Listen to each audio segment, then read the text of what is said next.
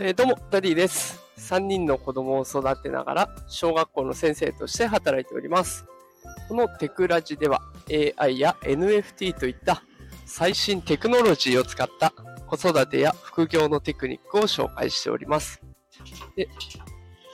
平日の朝の時間帯は、ライブ、元気が出るライブということで、毎朝ね、ライブ配信も行っております。えー、今日の元気が出るライブ、テーマはストレスサインが出てきたというテーマでお送りしていきたいと思います。えー、ね、あの、今週木曜日になりましたね。きっと一週間の中でも一番疲れが溜まってくる曜日なんじゃないでしょうか。あの、学校を見てるとね、面白いもんで、子供たちも木曜日になるとね、結構学校の中が落ち着かなくなるというところがあります。あのね、なかなか落ち着きにくい子も疲れが溜まって、いつもよりより一層暴れてしまったりとかね。あとは授業に参加できない子も出てきたりとかって、いろんな子がいるのがこの木曜日なんですね。きっとこれは大人でも一緒で、もうあと一日ね、頑張ればお休みっていう金曜日とはまた違う環境。ああ、もう一日とは言えないけどなんか、まだ頑張んなきゃな、みたいな。週末まであと一歩だな、っていうところで、疲れが出てくるところかと思います。で、私もね、その例に漏れず、今、ストレスサインが出てきました。でも私、何年前だろう？なもう5、6年前になるんでしょうかね。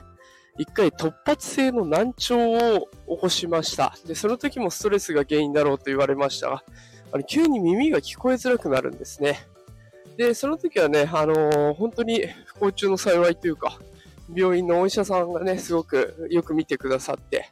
えすぐにその後回復したので、事なきを得たんですけれども、やっぱりその後もね、ストレスが溜まってくると、こう、なんていうんですかね、耳が詰まったような感じ。あの、AirPods とかでいうノイズキャンセル機能が働いてるような状態になるんですね。で今その状態は右耳だけ出ています。えー、きっとね、この今ちょっと締め切りに追われてるものがあるので、そこら辺のストレスが体に出てるのかなと思って、まあ、受け流すか、とりあえずこの課題クリアするまで我慢するかと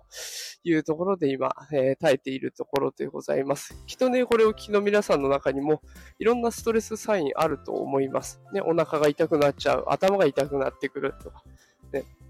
ちょっとだるくなってくるとかね、いろんなところが出てくると思います。まあ、そういったサインをね、きっちり受け止めてあげて、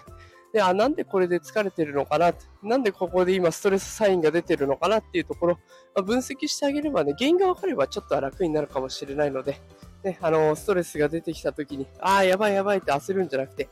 原因は何かなって受け止めてあげるのも一つ方法かなと思います。ね、あの、今週もあとちょっとで終わりますので、ぜひ頑張って一緒にね、今週も乗り切っていきましょう。ということで今日も最後まで聞いてくださってありがとうございました。今日はストレスサインが出てきたということで、私の耳が聞こえにくくなってきたお話を紹介させていただきました。